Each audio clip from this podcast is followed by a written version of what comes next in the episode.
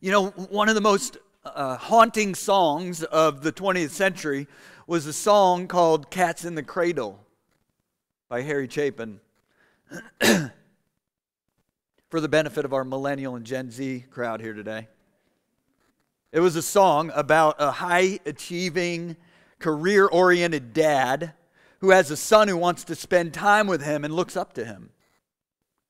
Like most children, they long for their father's attention, want to imitate them. As the song develops, the time for being together is always elusively in the future. When you coming home? With the reply, son, I don't know when. Followed by, we'll get together then. I'm sure we'll have a good time then. As you can guess, in the song, time moves on. And the relationship never really gets the attention that it deserves. And, and in a stroke of irony, when the man is old, he wants to be with his son, but his son has grown up to be just like him. And he doesn't have time. I've long since retired. My son's moved away. I called him up just the other day. I said, I'd like to see you if you don't mind.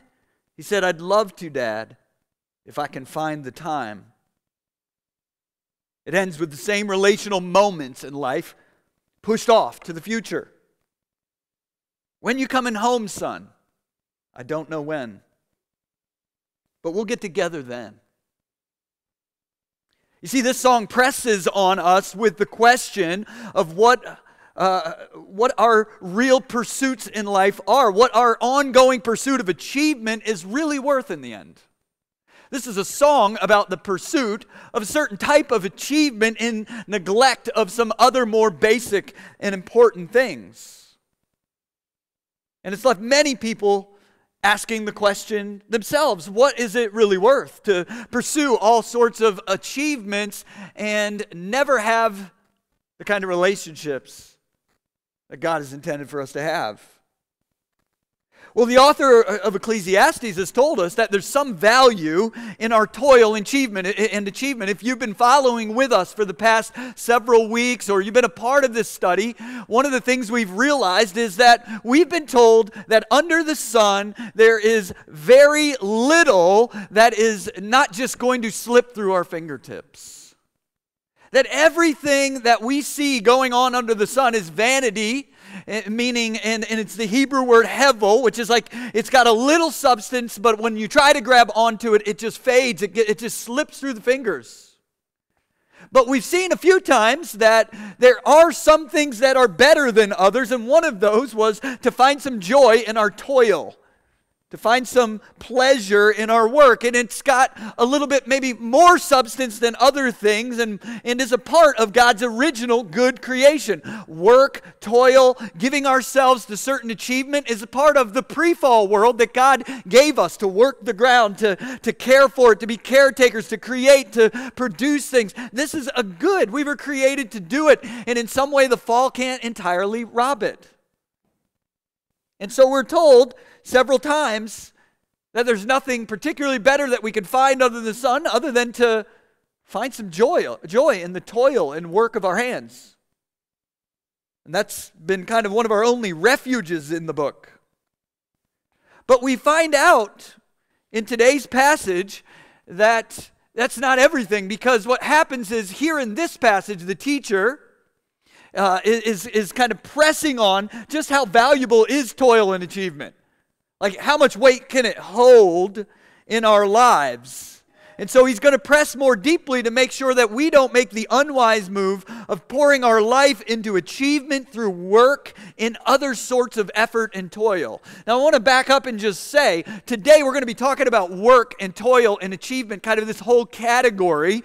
And we're not just talking about our job and our vocation, but we're talking about all of our pursuits, goals, what we give our hands to, what we're trying to make out of this life, part of which sometimes is our work, but it's the many other goals and achievements and desires we have set our sights on, and, and all of that. He's examining that deeply. And I think it, th- there, there probably isn't a more important passage in the book of Ecclesiastes for us to examine as the place that we set our hope than to look at our toil I mean, there's few things that mark Northern Virginia and greater D C than toil.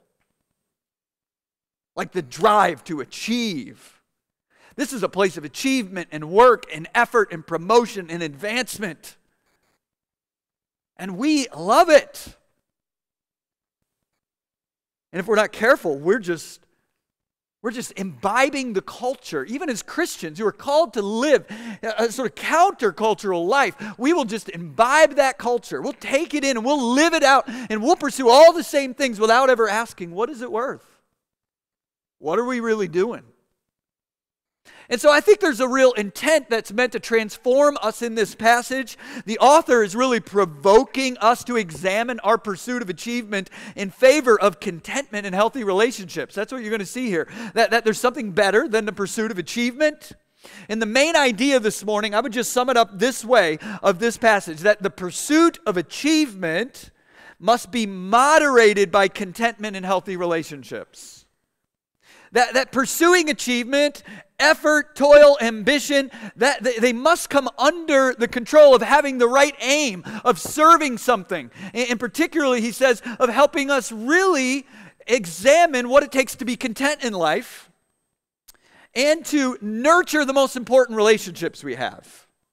So, so work and toil or effort is only good to the degree that it helps us gain contentment and build better relationships. Otherwise, it's likely to run out of control and destroy things in our life. And so that's the main idea. The pursuit of achievement must be moderated or brought under control by contentment as the goal and healthy relationships as its soil. So let's think about that, that now in terms of the passage. If you were to look at the passage, you'd see it kind of can be broken down into four sections. There's four kind of things. There's an initial statement. Then there's a little set of proverbs uh, in the in the second couple verses, verse five and, and uh, six, and then it, it moves on to reinforce this with that very famous set of lines about uh, two are better than one, and a threefold cord, and just this idea about the importance of relationships. And then it ends with this parable at the end. And I think through the way the passage is structured in those four sections, I think we can see that it's really giving us four reasons to examine our toil and our pursuit of achievement in life under the sun. That we ought to make a good examination of it. Don't just assume that everything we're doing to be hard workers and put in effort and do things is just great. But begin to examine it. Ask the right questions. What are we doing? And that's what this passage helps us to do. And so here are four reasons to examine our toil as we look at each one of those sections. The first one that you're going to see is that the pursuit of achievement is often driven by envy. He says, while we're taking an examination of our toil, one of the first things that we're going to have to admit and recognize is that the pursuit of achievement is often driven by envy. As the author begins digging deeper on just how solid of a foundation toil can be for building a, a meaningful life, he begins to notice something about what drives people to achieve. I want you to think about your own life and, and the things you've, that have been driving you, the achievements you've longed for, desired, and pursued, some of which you may have already gotten to, and others that remain yet future. If we look closely at this particular part of the text, here in life at, under the sun, as a result of our fallen condition, the pursuit of achievement, he said, is dominated by envy. He says it plainly here in the text. Well, what I would argue is a slight amount of hyperbole. I saw all the toil and all skill and work come from a man's envy of his neighbor. That envy and the pursuit of having things like we see others around us have, he says, is hevel. It is vanity. It's chasing after something that we're never going to be able to get our hands on. So he looks and says, over there's our neighbor, they have things, we want them, and we're pursuing them with our effort and toil. Most of the time, we're being driven by what we see that other people have, and, and now that we see it, we've got to have it. We've got to have it. And so it drives our work, our innovation, our effort. We get better at our job so we can advance. But really, behind that is we're being driven by this pursuit of getting the next thing, and the next thing, and the next thing, and the next thing, and, and, and just an endless pursuit of doing that. which is called envy, which is a motivation of envy. It's an elusive substance that just when we have it, it turns out to be empty. I want to ask you a question. Can you think of a time in your life where you really wanted to achieve something, reach a particular goal, and then when you got it, it just wasn't that satisfying? Like maybe it was just the chase. Because when you finally had it in your hands, you wanted the next thing,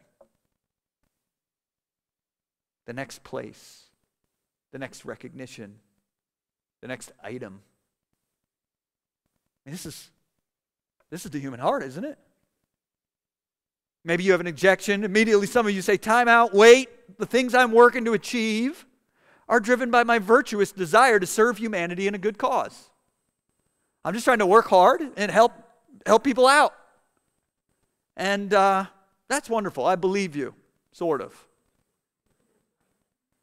Right? I mean, we're so quick to just exonerate our motivations, aren't we? I mean, like, you know, I, I look and, and think, oh, yeah, that's, that's it. But if we're going to take the author serious, it's possible you have matured beyond where most people begin.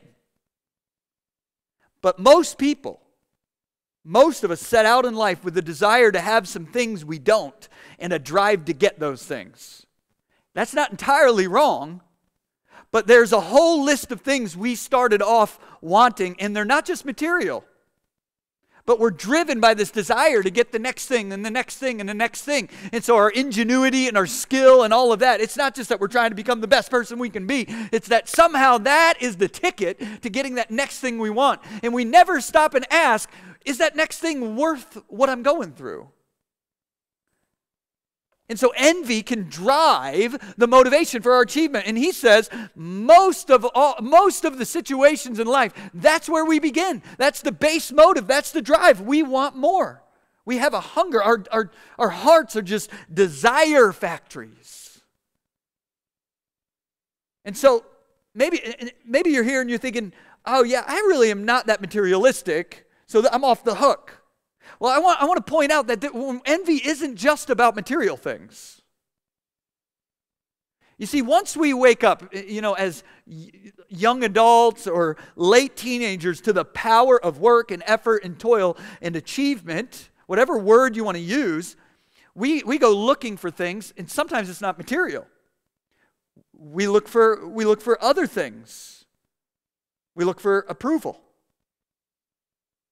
Work might be the pathway to get that next sense. Man, look how improved that other person is. And people seem to affirm that person. If I do that, I bet I'll be able to get that affirmation that deep down in my soul I've always wanted from someone. So we think about that sense of approval. For some, it's status. You know, like I, if I could just get there and people would see me as successful, I would finally have what I want. But it, but it keeps eluding them. And every time they get to a certain status, they want the next status. And so they, they might be, maybe work and effort and toil is a way to get to that status. And so they're being driven along by this sort of thing that they haven't even admitted yet is really a pursuit of status. I think we can think about status. I think for some of us, it's the feeling of, uh, of power to achieve more than the next person. Like competition, right? We can be driven by competition. I want to know if I can be the best. And so, and so we're, we can be driven by that, and we're thinking, no, no, no, I'm just trying to be the best I can be to serve other people. Maybe, but at the end of the day, you want to be better than the other people around you. And it is an issue of comparison. And so it, it's more than just material things that we envy. You could fill in the blank with all sorts of other examples. And our author says that in a fallen world, envy is the underlying soil that we plant the seeds of our lives in. And when we do, it flavors all the fruit if we don't take an honest look at ourselves. Let me give you a definition for envy. It's not on the screen. Uh, I meant to put it up there, but, but I forgot. But here's a definition for envy. Envy is the naive drive to have what someone else has without accounting for the cost of getting it. I'll say that again. Envy is the naive drive to have what someone else has without accounting for the cost of getting it. Because that's what happens, isn't it? We see what other people have, but we don't see the cost. The cost is hidden. What they've paid to get it and how it fits in their life is hidden from our viewpoint, but we want that thing. And so envy is this, this unhealthy desire. I want that, but, but I, I haven't really thought about what it might cost. I'm just going to start pursuing it. That's how envy works. It undercuts wisdom. It stops us from asking the important questions of why. And, it, and sometimes we can just be, we can go from envy to envy to envy. It's a type of desire that is not morally or virtuously examined. Envy is the subtle desire for what you see someone else around has. The thing that it wants can be, as I said, both material and immaterial. I want the house they have. I want the sort of recognition they get. I can often be seen in the endless pursuit of more. The next gadget, the next raise, the next fit, the next promotion, the next level of financial security, the next relationship. Whatever it is, we can be driven by envy. And so he says toil isn't a safe refuge to just assume we're living a life full of wisdom that honors God, because often our toil is driven by envy. And so our author doesn't explain it so much as state it and tell us to mark it down, that it will put us on the chase to bottle up the wind and leaves us in a place of emptiness even when we think we've caught it. Now that's the whole thing right there, isn't it? I mean, we could just wrap it up and be thankful to be warned by the author, but here's where the teacher gets really helpful as he examines this good thing of achievement and toil. He said, we can some fi find some joy in this toil, which sort of like work, it's, you know, this work, achievement, pursuit of goals, it, it, there's a good there.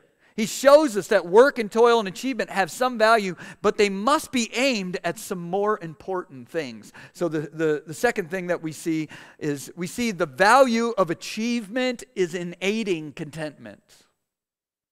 The value of work, effort, toil, achievement is actually in its in, in, in aiding a genuine pursuit of contentment. I want to show you what I mean by that from the text. And in order to do this, the author gives us uh, these sort of proverbs all of a sudden. And, it, and sometimes when we're reading it, it kind of feels like, how are these two things related? He made the statement about envy and toil, and now he's talking about handfuls of things, right? Well, he's talking about our effort, our work, our toil, our, our motivation for achievement. So he gives us the, these proverbs in the next couple verses uh, that we see here. And he begins to call us to think about where we find ourselves. Verses five and six really become the focus in our second point as we think about the value of achievement is in aiding contentment. If you look at verse five, he centers us, uh, us a bit uh, on the important things, lest we have misunderstood him. He's not down on toil and achievement. He is criticizing achievement that is unexamined and driven by envy. So what he does is he creates three categories for us to find ourselves in, in verse five, and I want to point them out, and I want you to just kind of think, like, in, in relationship to my work and effort and toil, like, which one of these categories do I find myself in? So there's three of them, and I'm going to give them names: the fool, the better man, and the overachiever. So he references the fool first. He says, the fool folds his hands and consumes his own flesh. Okay? This is, this is simple. It's a picture in ancient times of someone who doesn't seek to achieve anything in life. So, so he said, over here on one side is the fool. The fool isn't seeking to achieve anything, isn't willing to work. He just folds his hands. The picture of the folded hands is someone who's not putting their hands to anything of any importance or effort. And so he folds his hands, and the result is, he says, he eats his own flesh. Now, I was with the Thursday Night Life group that's hosted at the Steels House this week, and Brendan was leading uh, that group, and he made the point that if you watch shows like Alone, survival shows, you realize that eventually if you don't get to work, what happens is you don't have food. And when you don't have food, whether you literally eat your flesh, your, your body eats it for you. And, and you know, we, we aren't very in touch with not having stuff, so it's like we don't think about this, right? But at the end of the day, it's a picture here of, of someone unwilling to work, and, and therefore, the only thing you can really do then is consume. The only thing you can do is consume. And, he, and so he's, he's saying that's the fool. The fool is simply a consumer. And, and you know, so this is the picture that he, he, he goes to first. He's not down on achievement. Some toil is good. Effort is good. Particularly providing for yourself here is good. That's a worthwhile achievement to pursue what we would call basic maturity, which means you provide for your needs in life. Now, now listen, teenagers, young adults, uh, I, I want to just say something to you. Your first goal in life should be to mature by learning to generally support yourself. Like just in your process of maturity, you should be seeking to genuinely support yourself. If you're not yet doing so, that's okay, but it's time that you make some sort of plan and work to, toward it as you age and mature. Work is good. Toil is good. While we a- ask in this passage just how good they are, we can't fall in the ditch on the other side of the road and act like there is no value. Eventually, the fool will consume his own flesh. That is what happens when someone starves. And basic maturity is this first pursuit of, I'm not just going to fold my hands and be a consumer. So that's the first category. But then there's the second category he describes here as the better man. The better man in our category of three here has a handful of things. So he's been busy enough in his work. He's set himself to some things that, that, he's, that he has a handful of things in life and a relative, look what it says, a relative sense of quiet in his soul. Now that should tip you off. I, I don't know, every time I've ever read this verse, I hear this, this phrase, better is a handful with quietness. And it just sounds great. I mean, do you get the picture? I've got what I need. I don't have to get up. I can just sit here and be quiet. To be at rest. The quietness here isn't just the noise. It's a quietness of heart. It's this idea of contentment. It's meant to picture contentment. This is, this is the stuff country songs are made of, right? The simple life. You know, I've got my pickup truck and the jeans I like. And you here on a Friday night. I'm writing this right now. It's just a country song. Now listen, I, I grew up in the country. I mean, I was born and bred in a fifteen hundred person town in a county with ten thousand people. There's a lot of content people there. They're not chasing after some of the things that we chase after. And, and I think, I think being exposed to that helps you realize that so much of the envy that drives us, the next thing, is irrelevant to our real joy. And, and, and there's a reality here uh, of this picture of the person with a handful that they're working. They're doing things, they're achieving some things, but that achievement has broader purposes. It's, it's set in a life of contentment and satisfaction that, that doesn't need the next thing to be able to be happy. Because there's a point in life where we've got what should be enough.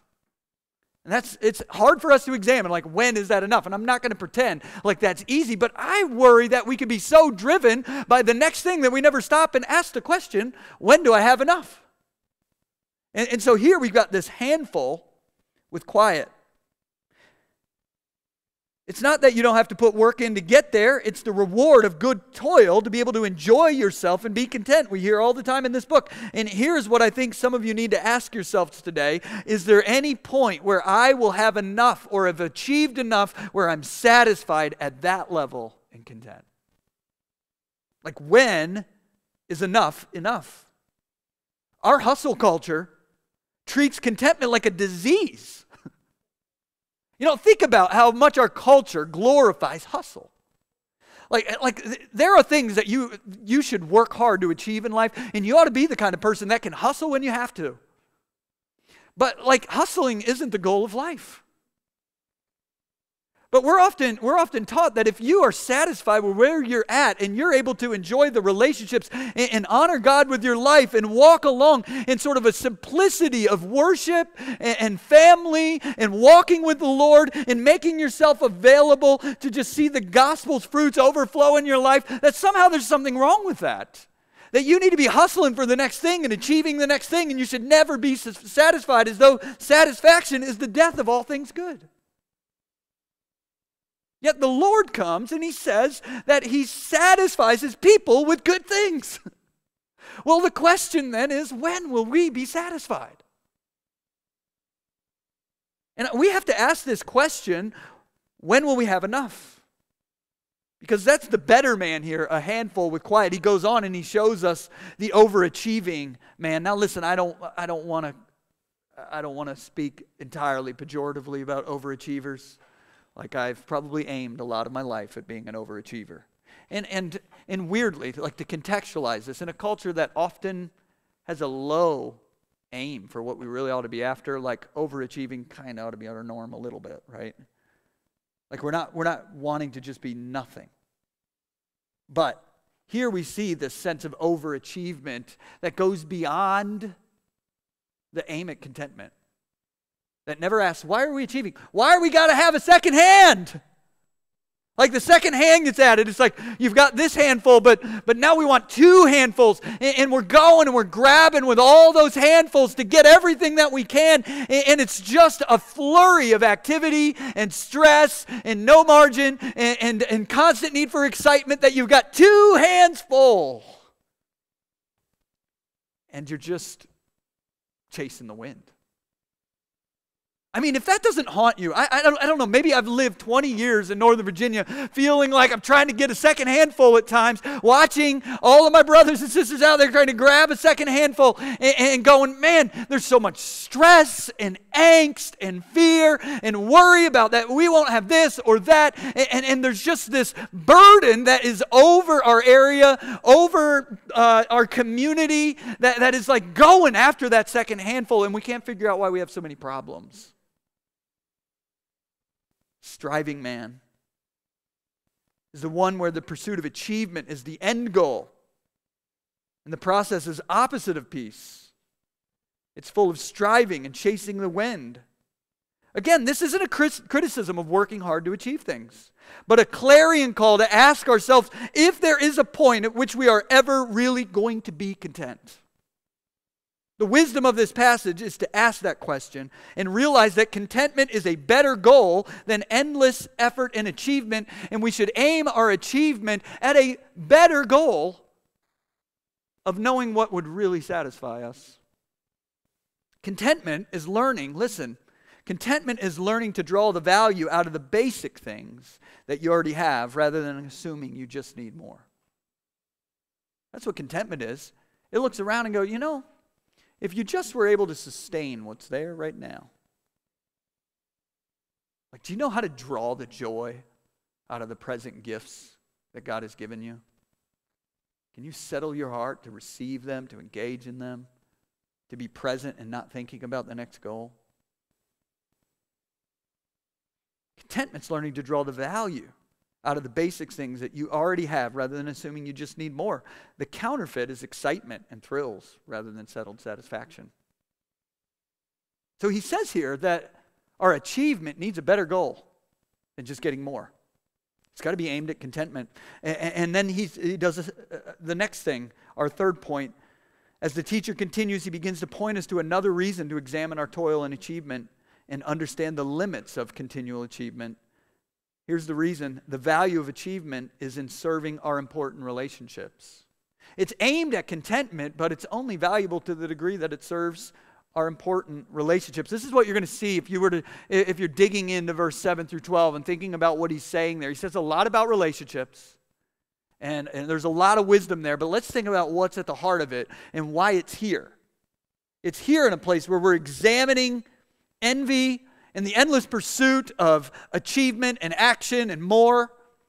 And here he says this whole thing about relationships. Well, that should tell us that one of the things that suffers when we have an over pursuit of achievement are the relationships in our life.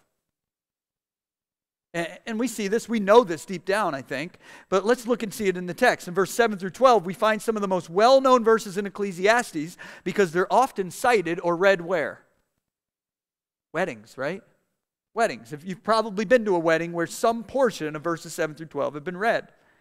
They're good for that, but I want to make it clear that they're more broadly about relationships and not just focused on marriage. And they're here in the context of examining our toil. First, if you look at verse seven, he describes a situation where a person is endlessly working. It sounds a lot like the song, Cats in the Cradle. He describes, though, he says, this person has no other, either son or brother. Yet there's no end to his toil, and his eyes are never satisfied with riches. So, so think about what he's saying. He said, this is a person who's leveraged their time, leveraged their energy for achievement to the point that there's no one really in their life relationally. They've so diminished their relational world that they... so that they could leverage it for achievement, but they, but no matter how much more they get, it's never enough. Their eyes are never satisfied with the wealth that they have. And so, it says here that this is vanity. He says it's an unhappy business. So we have this picture of a high-achieving, low-relationship, career-centered person. The effort to achieve has crowded out the cultivation of real connection and relationship. The relationships are being sacrificed for career advancement. Whenever I re read uh, the passages as we're getting ready to study that I'm preparing for, I always ask a particular question. I ask the question, and I would encourage you as you're reading the Bible and you come across things, what is surprising about this text? Like, what is surprising in here? And as you read through this, there's nothing surprising about the emphasis on relationships. There's nothing surprising about undercutting endless achievement. But, but I really found the question that is asked after he says this person has no other son or brother, yet just keeps piling up time and energy, endless amounts. He says, he, he asks a question, and I would have expected the question to be, what are you doing all this for? What? Like, what do you want? But he, he actually has an entire different assumption about what matters in life, and he asks the question, who are you doing this for? It, it's a more personal question. It's a relational question. It's one that says, in, in, in the complex of our relationships, in the network of our relationships, our work is really more about the who than it is about the what. If you think work is about the what, you're misunderstanding that you're probably serving a who through your work. You want that thing, but not because you want that thing, but you want it for someone. The question is, who do you want it for? It might be yourself. Sometimes it is legitimately for other people to serve them, but it reframes the question of our work to get it back in the right relational aim. Most of us need to be asking, who am I doing all this for? Who am I doing all this for? That's because the underlying assumption is that work and achievement should serve our important relationships, not the other way around. That, that all of the toil really is about building together something that we all enjoy, something that we all benefit from, something that serves other people, not the other way around. In my experience as a pastor in Northern Virginia over the last twenty years, many people have not settled in their mind a fundamental motivation about their aims in life. Often they're asking their relationships to make all the sacrifices in an effort to achieve, and in the process end up serving the wrong people. You just, you see it as a pattern after a while. That's not everyone, and you know, I've seen a lot of people in our church wrestle with this question. And I'm glad to see that. I think it's, I think it's one of the only places where you're likely to be asked the question, who is being sacrificed for your advancement? Now, we all recognize, and at times, we make sacrifices to advance, and we do that sometimes as families, as communities. We have to make decisions for a period of time to achieve certain things, to serve important goals, to take on responsibilities we should, and that, that's a good thing. We do that together, but, but I'm talking about something worse than that. I'm talking about when we never have an end date on those sacrifices, and, and we never even ask, are we going to keep making more and more of them? Are we going to expand and take the next thing that's going to require more and more of those sacrifices without asking, who is this for again?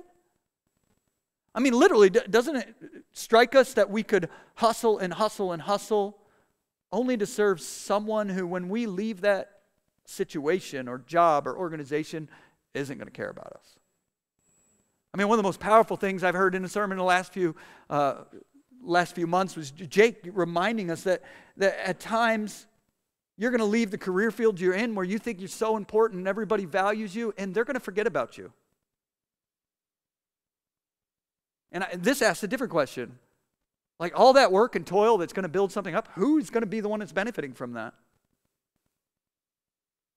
I mean, I love the idea of having loyalty to institutions and working for other people and honoring those who've given us opportunities. That's great. We should do that kind of thing. But how many sacrifices for the immediate relationships around you are you willing to make to make that person wealthy? To help them achieve their next goal? Because so much of our drive can be motivated by that if we're not careful. And so, the passage urges us to examine our motivation and our work for how the work will really benefit those relationships we are most responsible to cultivate. To reinforce it, he makes an interesting point that undermines what I think might be the objection. Because I, I've, I've heard it, I've seen it, I understand it. I think a lot of our work is about gaining security. You know, if I say, why the next achievement, why the next? Many people say, well, I, I just want to make sure I can lay the foundations, have the things I need for the future. And in many ways, we're working to secure a future from the possible threats that might be out there. And so we might work harder to achieve a certain level. And what he actually says here is that our security is less likely found in those material accumulations and more likely found in the relationships that we build. And when you go through a difficult time, it's good to have some money to solve some problems, but the thing that will get you through it is going to be the people in your life. It's going to be the people who show up for you. And sometimes, listen, sometimes you can lose all that money and with good people around you have everything you need. You know, we talk about this idea of being a family and a community.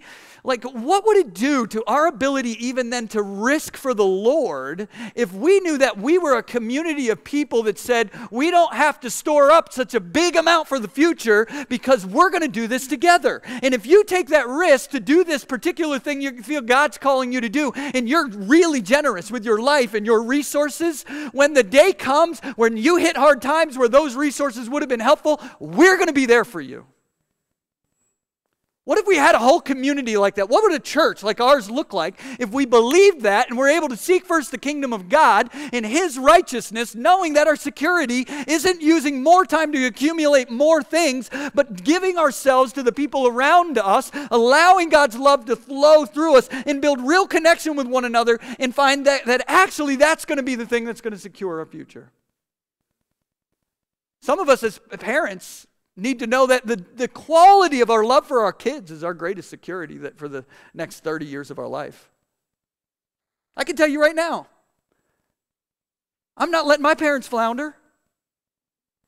I mean, they're, they're fine. They've done amazing. They've got security. But something happens to my parents, me and my other three siblings, we got them. They've, they've sacrificed so much for us. They've maintained these incredible, wonderful, healthy relationships. If something happens in their life, we're going to be there with everything we have. All of my possessions are on the table to make sure that they're cared for. That, as Christians, that should be our heart for one another, for our families, and, and think about what that unlocks. Think about what it does. It means that more of who I am right now is on the table for God to use in the present and not just stored up for a future I don't even know is coming. I don't know what tomorrow's going to bring. We don't know what a day has in store, how long, as the psalm we read today, the years of our life is. But there's a power when we've We've invested our heart in the primary relationships and, and making those healthy, because two are better than one for their reward, because one person can easily be robbed and two people care for one another. It's that simple in the passage. That, that a threefold cord of relationships is even harder to break, and you could go on and keep adding strands to the cord. And so he says that, that, that achievement is good, but only to the degree that it is nourishing and helping us in our primary connections and relationships to live out God's command that not only should we love Him with all of our heart, soul, mind, and strength, but we should love the na- our neighbor as ourselves, our closest neighbor in our house, our closest neighbor in our neighborhood, the people in our church. And listen, we have this opportunity to build a relational sense of security that, that is, is far greater than what you can purchase with your four oh one k. And he says that relationship set is better for you than everything else. That's where you find joy and satisfaction and much of what you're longing for. And the temptation is to pursue endless achievement. I was speaking with one of our members who's going through cancer treatments recently, and I was so encouraged by her faith when she spoke out about what helped her have a sense of peace as she's going through it. In addition to trusting what she believes deeply about God, she bragged on her son and her daughter-in-law and their care for her, especially the gift of God's provision for a wonderful daughter-in-law who really, really cares for her. I thought that is far worth far more to her right now than additional money. But woe, he says, to the one who's alone. Woe to the one who is alone. In the context of this, it's the one who sacrificed relationships for the next, next thing. That's what he means when he says the one who is alone is the one who had to have two handfuls and sacrifice relationships for achievement. So let me ask the question, who are your people? Have you discovered the true reward of giving yourself to building healthy relationships above the next achievement? Because ultimately, the fourth thing he shows us is that the joy of achievement fades with time. We're not going to take long on this. He gives us this parable in the end about a poor but wise youth who takes these words to heart, compared with an old king who doesn't. The king is pictured as having this meteoric rise of achievement, and in the end, he becomes the leader of a massive following, more and more and more. It seems endless. In the end, it will all be forgotten, and no one will spend their time rejoicing over that person. The pursuit of this sort of leadership greatness is vanity and a chasing after the wind, he says. So as we close, there are two things that I think God may want to use this for in our church this morning. First is to call us, as I've already said, to examine our striving and prepare us to seek first His kingdom. We have long had a mission to point people to the kingdom of God, to know Jesus and make Him known. But to be honest, our culture sells us on more and more and more of what it says we need and drives us with envy away from what Jesus says the Lord delights to give us. Our call and invitation is to seek first the kingdom of God and know that all these things, the things that are really necessary for our life and for our contentment, not all the things we want, will be added to you. It's a call to faith, an invitation for you to believe God and seek first His kingdom over the next achievement that maybe you don't need. A sense of provision and contentment in seeking His kingdom first is the offer from Christ. Second, I think He wants to invite some of you to find your deepest need met in His provision, not your own work. The upside-down nature of what Jesus offers you today is invitation to salvation, to being saved from your endless toil and achievement in order to receive a future built by Him and provided for by Him, including eternal life. By faith in Christ's finished work, you can discover His work for you. And His work for you was that He took on flesh to dwell among us. He lived a sinless life. He honored God with His life. He served those around Him. And, and in doing so, He accomplished what was truly righteous in every way under the law. But He was willing, as our substitute and sacrifice, to go to a cross where, where it says in the Bible that, he, that our sins, our failures, our shortcomings were laid on Him. Our transgressions were laid on Him, and He paid the price for them so that we could leave our pursuit of endless toil to try to earn God's favor and just receive the promise that we're forgiven. That, that, that God cares for you to delight in being reconnected to Him, reconciled to Him, so that you can live a life of joy and freedom from many of the things that have driven you through envy. And if today you will turn from a life of building your own kingdoms and building and pursuing your own desires to trusting that promise Jesus has given us on the cross, you will receive from Him the promise of His security from now to the future. And He will build in you, by the power of the Holy Spirit, a new kind of life that isn't just driven by envy, but is able to walk in the value and joy of His kingdom, where you love Him, you love people, and you live for the future promise that can never be shaken or taken away. And if you've never put your faith in Him, we invite you today to that peace, to that joy, to that promise. I want to ask you to pray with me as we get ready to close out our time by having the Lord's Supper. Lord, we pray that you would work through these words and that you would give us hope, give us focus, and understanding, Lord, of how to take these things and apply them to our lives and to receive them by faith as promises that you make good on. And so, Lord, as we sing and we prepare for the Lord, for to observe the supper that you have laid out, Lord, we want to remember that we're recipients before we're workers. In Jesus' name, amen.